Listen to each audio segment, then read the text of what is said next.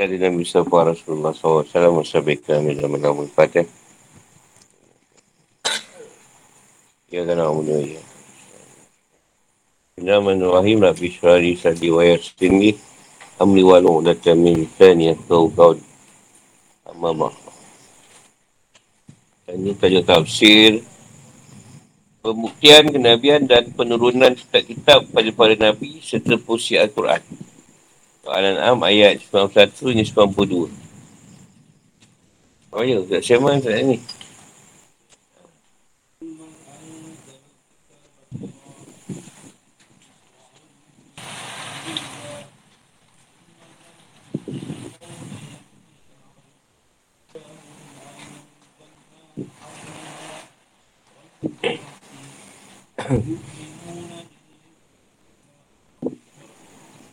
Mereka tidak mengagungkan Allah sebagaimana mestinya ketika mereka berkata, Allah tidak menurunkan sesuatu pun kepada manusia. Katakanlah, wahai Muhammad, siapakah yang menurunkan kitab Taurat yang dibawa Musa sebagai cahaya dan petunjuk bagi manusia? Kamu jadikan kitab itu lemah-lemah kertas yang bercerai berat. Kamu memperlihatkan sebagainya dan banyak yang kamu sembunyikan. Padahal telah diajarkan kepadamu apa yang tidak diketahui. Baik olehmu maupun oleh nenek moyangmu. Katakanlah Allah lah yang menurunkannya. Dan setelah itu biarkanlah mereka bermain-main dalam kesesatan. Dan ini Al-Quran. Kitab yang telah kami turunkan dengan penuh berkat. Membenarkan kitab-kitab yang diturunkan sebelumnya. Dan agar engkau memberi peringatan pada penduduk umur Qurah.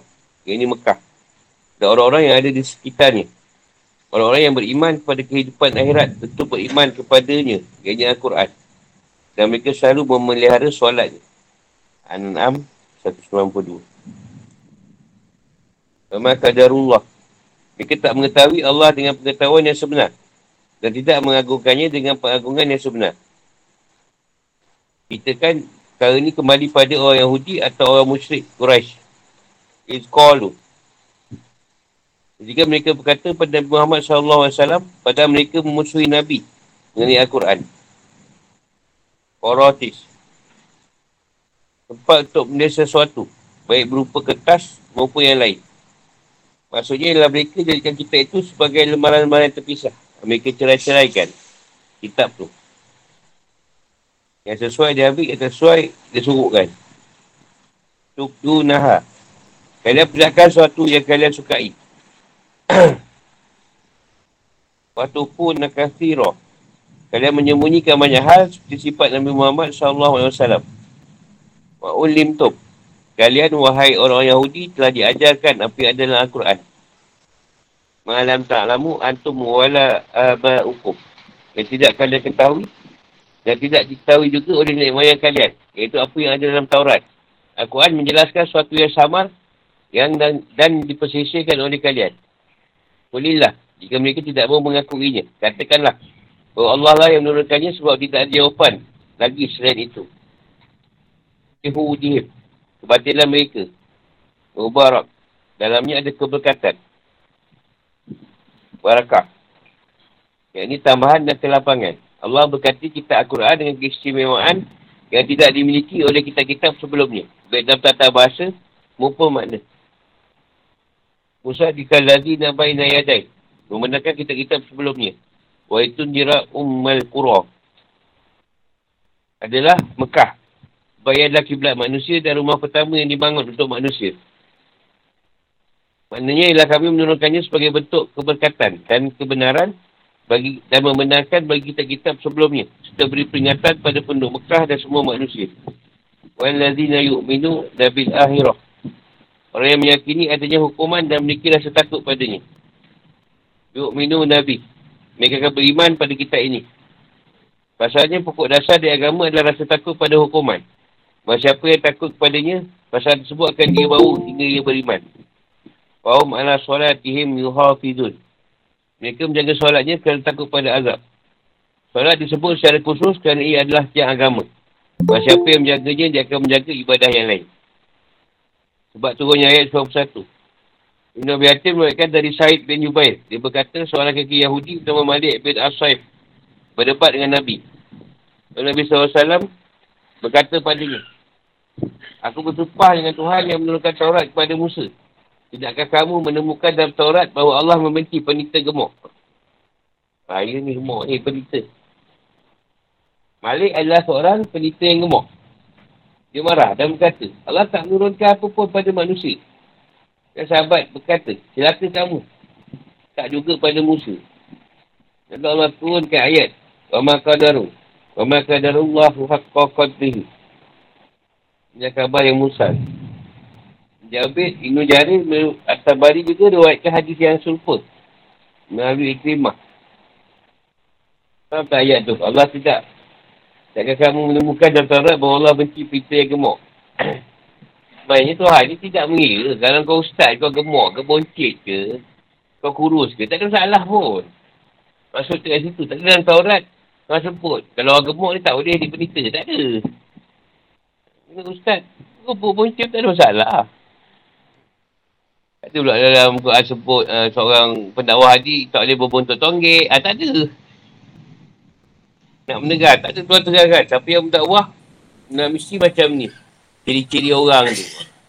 Mesti bisa janggut tak ada. Mesti tak tinggal selalu korek tak ada sebut. Itu maksud dia lah. Apa dari Al-Walibi berkata, Yahudi berkata, Wahai Muhammad, apakah Allah menurunkan kitab padamu? Nabi jawab, ya. Mereka berkata, demi Allah, ia tidak menurunkan kitab dari langit. Kalau Allah menurunkan ayat. Ulma anzal kita billazi naja'a bihi Musa nuran wa huda linnas. Hal ini dikuatkan oleh ucapan Hasan Basri dan Said bin Jubair. Bahawa yang berkata, Ma anzalallahu ala basar. Adalah seorang Yahudi. Dia berkata Allah tidak menurunkan kitab dari langit. Dia berkata namanya adalah Fanhas. Dikuatkan dari Said bin Jubair juga dia berkata dia adalah Malik bin As-Sa'id. Muhammad bin Ka'ab Al-Qurazi berkata, Allah menyuruh Muhammad SAW agar bertanya pada ahli kitab mengenai diri beliau. Apa yang mereka ketahui dari kitab mereka. Namun kedekaan mereka pada Nabi buat mereka mengingkari kitab Allah dan rasulnya. Dan berkata Allah tidak menurunkan apa-apa pada manusia. Lalu Allah turun ayat ini. Bahkan dari Ibn Abbas dan riwayat lain. Termasuk dari ayat Izqalu. Izqalu ma'anzalallahu ala basyari min syai'i. Adalah orang musyrik Quraisy ini adalah pendapat yang kuat sebagaimana yang akan dijelaskan nanti. Persoalan ayat. Topik utama dalam Al-Quran adalah penegasan pada Tauhid, kenabian dan hari kebangkitan. Dan kalau Allah menceritakan kisah Nabi Ibrahim yang menjelaskan bukti keesaan Allah dan pengingkaran pada syirik. Dan Allah menjelaskan bukti tersebut dengan cara yang jelas. Allah tegaskan tentang perkara kenabian. Allah Ta'ala berfirman, Wama qadarullah ruhaqqa qadri. Hal ini kerana mereka mengingkari kenabian dari salah. Dan penjelasan mengenai susunan dan terdapat yang terdapat dalam ayat ini. Tafsir dan penjelasan. Orang-orang yang mengingkari wahyu dan tidak beriman pada para rasul. Yang ini orang Quraisy atau orang Yahudi Sebagaimana dijelaskan dalam sebab turunnya ayat. Tidak mengenal. Dan tidak menganggungkan Allah sebagaimana semestinya. Mereka mendustakan para rasul yang diutus pada mereka dan berkata, Allah tidak menurunkan satu kitab pun dari langit. Ibn Qasir berkata, dapat yang pertama ni turun pada orang Quraisy. Adalah yang benar sebab ayat tersebut adalah makiah. Ayat itu di Mekah. Orang Yahudi juga tidak mengingkari turunnya kitab dari langit. Orang Quraisy dan orang-orang Arab mengingkari Nabi Muhammad SAW sebab ia adalah manusia. Orang Arab ni Arab kalau pesuruh Allah ni malaikat dan manusia. Sebab ni memang Allah SWT pantaskan manusia menjadi akhirat. Kalau kami beri wahyu kepada seorang lelaki-lelaki di antara mereka. Bila peringatan pada manusia. Yunus tu. Dan tak ada sesuatu yang menghalangi manusia untuk beriman ketika petunjuk datang kepadanya. Sedaya perkataan mereka, mengapa Allah mutus seorang manusia menjadi rasul. Katakanlah wahai Muhammad, sekali di bumi ada para malaikat yang berjalan-jalan dengan tenang dan saya kami turunkan kepada mereka malaikat dari langit untuk menjadi rasul. Nah, di surat 94, 95. Maksud Al-Isra' tu, Tuan nak beritahu, tugas malaikat ni bukan jadi rasul. Tugas malaikat ni pesuruh Allah dengan dia. Dia menjalankan suruhan Tuhan, bukan jadi rasul. Lepas tu dia kata, ada bumi ada para malaikat yang berjalan dengan tenang. Malaikat mana ada keadaan tenang. Buhaga pun tidak. Ikut je. Suruh apa dia buat. Kau tanya ni tenang macam mana? Tenang. Dia pun tak tahu tenang macam mana. Sebab dia bukan berkaitan dengan tenang. Tenang ada kat labis. Kampung ada. Feda ada. Kau rasa lagi je kat sana. Tapi masa buat lagi uara tu. Ya, kan nama je tenang. Baik, ini Allah berfirman, وَمَا كَدَرُ اللَّهِ وَمَا كَدَرُ اللَّهِ حَقَّ قَدْرِهِ إِذْ قَالُوا مَا أَنْزَلَ اللَّهُ عَلَى بَشَرٍ مِنْ شَيْءٍ Maksudnya orang yang benar-benar mengenal Allah, memahami bahawa Allah maha kuasa dan maha mengetahui atas segala sesuatu dan menyedari bahawa rahmatnya meliputi segala sesuatu. Dia akan meyakini bahawa manusia sangat memerlukan kitab ilahi dan petunjuk para Nabi dan Rasul untuk memperolehi kebahagiaan dan mencapai kemuliaan. Secara duniawi atau maknawi. Orang dahulu hidup dalam keadaan tidak terarah dengan keadaan masyarakat yang tidak teratur dan kacau bilau. Dan salah pada Nasul adalah saranan untuk menata, untuk membetulkan masyarakat. Supaya kehidupan ni jadi beradab. Sebab dia orang tak ada adab. Ya, Rasul ni turun buat kitab bagi petunjuk. Supaya orang ikut. Dulu mana orang tahu makan halal haram kan? Semua balonnya. Asal duduknya katak lalu ke apa lalu semua ada makan. Tak, tak, tak ada siapa beritahu. Boleh ke tak? Ia adalah jalan untuk membaiki keadaan sosial dan akhlak. Serta media untuk meredam. Untuk membetulkan keadaan bongkak je penguasa dan kezaliman individu dan kelompok.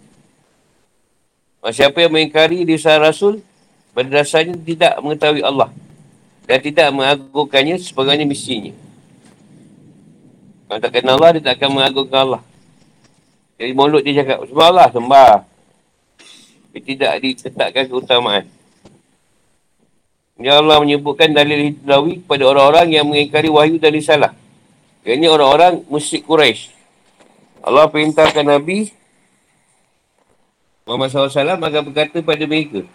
Siapa yang menurunkan kitab Taurat kepada Musa bin Ibrahim sebagai cahaya yang memadamkan kegelapan dan sebagai hidayah bagi manusia serta mengeluarkan mereka dari kesesatan menunjuk pada cahaya kebenaran. Kuasa sesat Tuhan beri petunjuk supaya kau jadi betul. Siapa yang beri? Tuhan tanyalah. Dan dengan itu mereka kemudian berubah menjadi baik setelah mendapatkan hidayah Allah. Jadi kalian mengakui Taurat terbukti dengan ucapan kalian. Kalau kita itu diturunkan kepada kami, itulah kami lebih kami lebih mendapat petunjuk daripada mereka. Al-An'am 127. Allah SWT Taj'alu nahu Qaratis Qaratisa Dabdu naha Watuh pun Nakasira Yang ini tujukan bentuk Tujukan untuk orang-orang Yahudi Yang menyembunyikan sifat Nabi Muhammad SAW Dan perkara-perkara yang lain Maksudnya Kalian jadikan si Taurat sebagai ketat Jadi potongan-potongan yang kalian tulis dari kitab asli Lalu kalian menggantikannya. Lalu kalian berkata ia berasal dari Allah. Jadi terdapat juga dalam kitab. Padahal ia bukan berasal daripada Allah. Ada yang menanyakan kebenaran pendapat yang mengatakan bahawa sebab turunnya ayat ini adalah ditujukan kepada orang musyrik Quraisy. Bagaimana mungkin pada awal ayat yang berbunyi Qul man Qul ma'anzala kitab billazi taja'a bihi Musa Ditujukan pada Quraisy. Sementara pada keadaan berikutnya berbunyi Yaj'alu nahu saratis. Ditujukan untuk orang Yahudi. Jawapannya ialah kita sepatutnya ayat ditujukan pada untuk orang Yahudi. Kedua redaksi di atas berbicara tentang mereka. Namun jika ditujukan kepada orang-orang musyrik Quraisy, takwil ayat ini adalah sebagai berikut. Siapa yang menurunkan Taurat kepada Musa sebagai cahaya dan hidayah bagi manusia? Tak ada perubahan bagi Taurat. Sehingga mereka memasukkan meredaksinya dan membuat sebagai besar isinya. Serta menjadikannya lembaran yang terpisah-pisah. Mereka akan menunjukkan isinya jika menguntungkan. Kalau tak untungkan, mereka sembunyikan. Bila ulama mereka ditanya mengenai satu masalah, dia akan menjawab sesuai dengan hawa nafsunya dan menyembunyikan banyak hal dari isi Taurat. Hal ini disebabkan kerana kitab tersebut hanya ada di tangan mereka dan tidak dimiliki secara umum. Apa yang mereka sembunyikan, itu adalah yang mereka ingat. Belum lagi yang telah dilupakan pada pendahulu mereka saat terjadinya kerosakan Baitul Maqdis dan pengusiran orang Yahudi ke Iraq. Ini yang, yang ditegur oleh Allah SWT dengan firmannya. Mereka sengaja melupakan sebagian pesan yang telah diperingatkan kepada mereka. Al-Ma'idah 13. Kemudian keterangan ini diulang pada ayat berikutnya. Allah berfirman, mereka sengaja melupakan sebagian pesan. Al-Ma'idah 14. Jadi mereka banyak menyembunyikan sifat Nabi Muhammad dan informasi tadinya. Dan juga sembunyikan hukuman rejam bagi pengguna.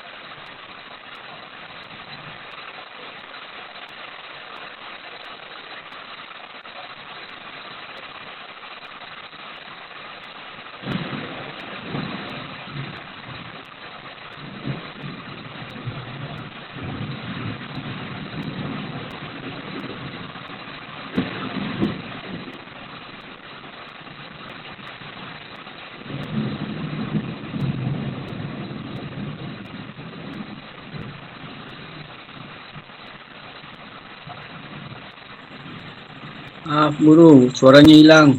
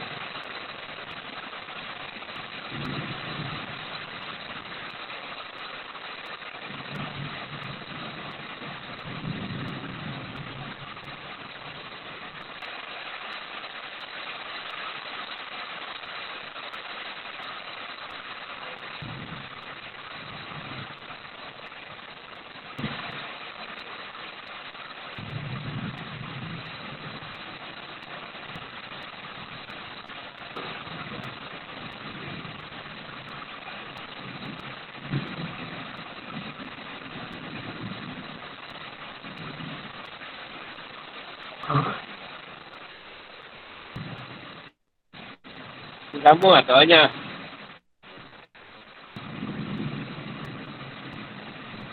Aku tunggu punya pendapat ayat ni lebih kepada yang lalu tahu orang artis. Ayat ni lebih kepada orang muslim di Mekah. Kekurangan ayat ni berlaku pada orang lain. Awal ayat ni untuk mereka dan ayat ni bagi orang Yahudi. Itu dua keadaan lah yang ditujukan. Satu untuk orang orang Mekah. Satu lagi untuk orang Yahudi. Cuma Allah SWT Orang lintum Orang lintum malam ta'lamu Antum wala aba hukum Ayat ni lah untuk orang Arab Disebabkan pendapat berjahit Dari ayat yang lain ini mengatakan bahawa ayat ini tertuju pada kaum muslimin Namun kedua pendapatnya adalah sama Sebab apa yang diketahui oleh orang Arab, orang Arab Akan disampaikan pada kaum muslimin Kata juga berkata mereka adalah orang-orang muslim Arab. Maksudnya adalah Allah mengajarkan pada kalian Al-Quran perihal, perihal orang terdahulu yang akan datang. Yang belum pernah kalian ketahui dan belum pula diketahui oleh para orang tua kalian. Ini merupakan sebuah anugerah dari Allah kepada Rasul dan umat Islam. Dari turunnya Al-Quran kepada mereka untuk menjelaskan dasar-dasar akidah. Disertai dengan dalil-dalil, menyempurnakan akhlak, mensyariatkan ibadah demi kebersihan dan kesucian diri. Menjelaskan muamalat untuk kebaikan individu dan masyarakat. Serta memantapkan hak-hak dasar kehidupan seperti kebebasan, kemuliaan dan persamaan antara bersama. Oleh kerana itu, kemuliaan seorang yang diukur dengan ketakwaan dan amal salih. Azam Masyari dalamnya mengatakan bahawa ayat Ulim Tok dituliskan pada orang Yahudi Artinya kalian tak diajarkan banyak hal yang tidak diketahui oleh kalian dan tidak diketahui pula oleh para orang tua kalian. Nabi Nabi Muhammad wasallam. Pada kalian memiliki Taurat, maka nikmat kalian lebih pandai dari kalian. Cuma Allah SWT semua Tuhan ini menjelaskan pada Bani Israel sebagai besar dari perkara yang mereka perselisihkan. 6.76 Alamat Syarif berkata ada yang berpendapat Ayat ini setuju kepada orang Quraisy yang beriman seperti Allah SWT. Agar kau beri peringatan kepada suatu kaum yang nenek moyangnya belum pernah diberi peringatan. Yasin 6. Berdasarkan pendapat zaman syari, dunia yang diberikan kepada orang Yahudi adalah Taurat. Allah berfirman, Kulilah. Katakanlah, wahai Muhammad, Allah yang turunkan kitab Taurat kepada Musa dan kitab ini Al-Quran kepada ku atau katakan bahawa Allah lah yang mengajari kita kanda kitab. Ibn Abbas berkata, maknanya ayat ini ialah katakanlah bahawa Allah lah yang menurunkan ini. Ibn Qasir berkata, pendapat Ibn Abbas adalah pendapat yang benar dan penafsirah ayat ini. Firman Allah, Summa zarhum Bihau jihid yang abud Biarkanlah mereka dalam kebodohan dan kesesatan mereka. Manakala kemasyarakat telah datang Mereka akan mengetahui apakah mereka akan mendapatkan hukuman Atau hamba-hamba Allah yang bertakwa Yang akan mendapatkannya. Allah menegaskan Pusia Quran dalam firmannya Wahada kitabun anzal, anzalnahu mubarak Al-Quran ini adalah kita yang kami turunkan yang memberi petunjuk kepada kebenaran dan jalan yang lurus. Sebagaimana Taurat yang kami turunkan kepada Nabi Musa. Kami menjadikannya penuh berkah dan kebaikan. Mengukuhkan kitab-kitab sebelumnya dan kehasiannya. Serta memberikan bagaimana dengan surga pahala dan keampunan bagi orang yang taat pada Allah. Dalamnya ada ancaman neraka dan cerita. Bagi orang-orang yang kepada Allah serta beri peringatan bagi penduduk Mekah dan sekitarnya. Jadi wilayah Arab dan semua manusia. Baik Arab maupun bukan Arab. Allah Ta'ala berfirman. Katakanlah wahai Muhammad. Wahai manusia. Sebenarnya aku ini kisah Allah bagi kamu semua. Al-Arab 158. Agar dengan itu aku beri peringatan kepadamu dan kepada orang yang sampai Al-Quran kepadanya. Al-An'am 19. Maka siapa yang mengingkarinya Al-Quran. Yang tanda kelompok-kelompok orang Quraisy Maka neraka tempat yang diacapkan bagi dia. Hud 17. Nasi Allah yang telah menurunkan Furqan. Ini Al-Quran kepada hamba ni, Muhammad. Agar dia menjadi pemberi peringatan kepada seluruh alam. Dia dan manusia. Al-Furqan 1. Dan katakanlah pada orang-orang yang kitab dan kepada orang-orang buta huruf. Sudahkah kamu masuk Islam? Jika mereka masuk Islam, mesti mereka telah mendapat petunjuk. Tapi jika mereka berpaling, maka kewajipanmu hanyalah menyampaikan. Dan Allah maha melihat apa-apa ni. Al-Imran 20. Yang saya Buhari dan Muslim, Rasulullah SAW bersabda. Aku diberi lima hal yang tidak diberikan pada seorang pun daripada Nabi sebelumku. Ada Buhari dan Muslim. Antara dari lima hal tersebut ialah Dulu para Nabi diutus untuk kaumnya saja. Sementara aku diutus untuk seluruh manusia. Oleh kerana itu Allah berfirman dalam ayat berikutnya. Waladzina yu'minuna bil akhirat yu'minuna nabi. Siapa saja yang beriman pada hari kiamat dan hari akhirat. Tentu dia akan beriman dan membenarkan kitab yang diberkahi ini. Yang kami turunkan padamu wahai Muhammad ini Al-Quran. Orang mukmin ialah mereka yang menjaga solat ini. Yang ini melaksanakannya tepat pada waktunya dan mereka berlumba-lumba. Melakukan semua yang diperintahkan kepada mereka. Itu kehidupan atau hukum-hukum. Ayat di atas menunjukkan hal-hal sebagai berikut. Satu, sikap mengagumkan Allah hukumnya wajib. Di antara tanda dan sikap itu ialah pengakuan bahawa Allah menunjukkan kitab pada para Nabi-Nya sebagai rahmat dan petunjuk bagi hamba-hambanya. Dua, orang berilmu memiliki kewajipan untuk memperlihatkan apa yang ia ketahui dari hukum-hukum Allah. Ia dilarang memperlihatkan sebagian saja dan menyembunyikan sebagian lain. Tiga, penjelasan mengenai kenabian Nabi Musa ditujukan untuk membantah ucapan orang kafir Quraisy. Allah tidak menurunkan sesuatu pun pada manusia. Empat, sebuah lafaz yang maknanya bersifat mutlak. Boleh saja maknanya bersifat khusus sesuai dengan adat atau peristiwa. Sebagaimana telah disebutkan bahawa Allah membenci berita gemuk. Namun tak wajib berpegang pada kaedah pelajaran yang ambil dari lafaznya yang bersifat umum. Bukan dari sebab yang khusus. Tak kala orang kafir Quraisy, Yahudi dan Nasrani sama-sama mengingkari Nabi kenabian Muhammad SAW boleh saja kalimat sebagai maknanya tertuju pada orang kafir Mekah dan sebagai lainnya tertuju pada orang Yahudi dan Nasrani. Lima. Aku ada kitab yang diberkati lebih banyak kebaikan dan anugerah. Membenarkan kitab-kitab pendahulu yang asli memeliharanya, menghapus sebagai hukum darinya memberikan bagaimana bagi orang-orang yang buat kebaikan dengan syurga dan keampunan. Serta beri peringatan bagi orang kafir dan orang fasik dengan neraka dan azab. 6. Ayat ini menunjukkan bahawa Nabi SAW diutus kepada jin dan manusia. Kepada semua. Ras, semua golongan. kelompok dan kaum. Tanpa ada perbezaan dan perbezaan antara satu jenis dengan jenis yang lain. Satu ras dengan ras yang lain, satu waktu dan tempat dengan waktu dan tempat yang lain. Tujuh. Iman kepada hari akhirat adalah dasar agama. Bahawa siapa yang mengimaninya akan mengimani Al-Quran. Sama halnya dengan solat. Ia adalah tiang agama. Bahawa siapa yang menegakkannya, ia akan menegakkan agama seluruhnya. Bahawa siapa yang menghancurkannya, ia akan menghancurkan agama seluruhnya. Allah Ada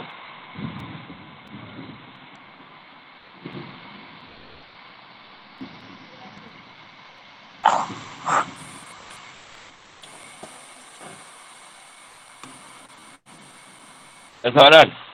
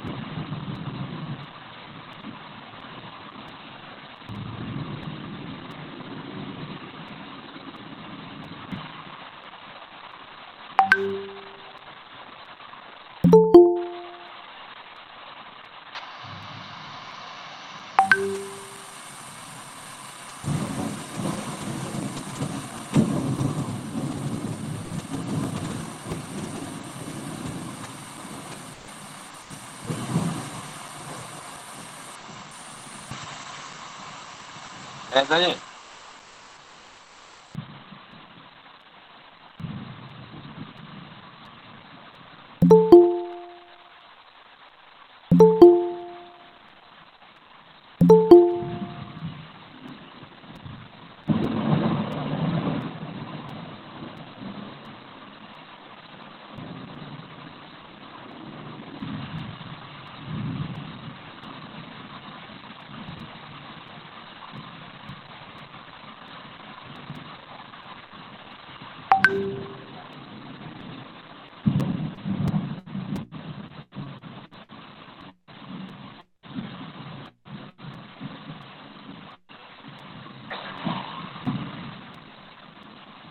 ada soalan?